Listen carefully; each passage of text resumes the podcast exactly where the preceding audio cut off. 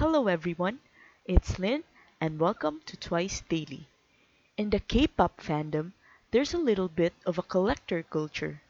To be a part of that, you'll need to have quite a bit of money in your bank account. All those albums and mini-albums, photo books, monographs, concert DVDs, and posters add up very quickly. Not to mention there's also other merchandise like bags, light sticks, tumblers, and other similar products. There's also concerts, fan signs, and fan meets. It's also not uncommon for groups to release multiple versions of the same album, or for fans to buy multiple copies of albums in their search for the photocard of their bias or favorite member since each album contains one photocard of a member in a group.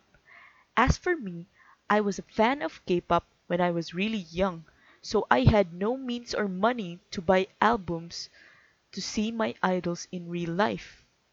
But now that I'm working, I'm saving up to go to a Twice concert and see them in the flesh.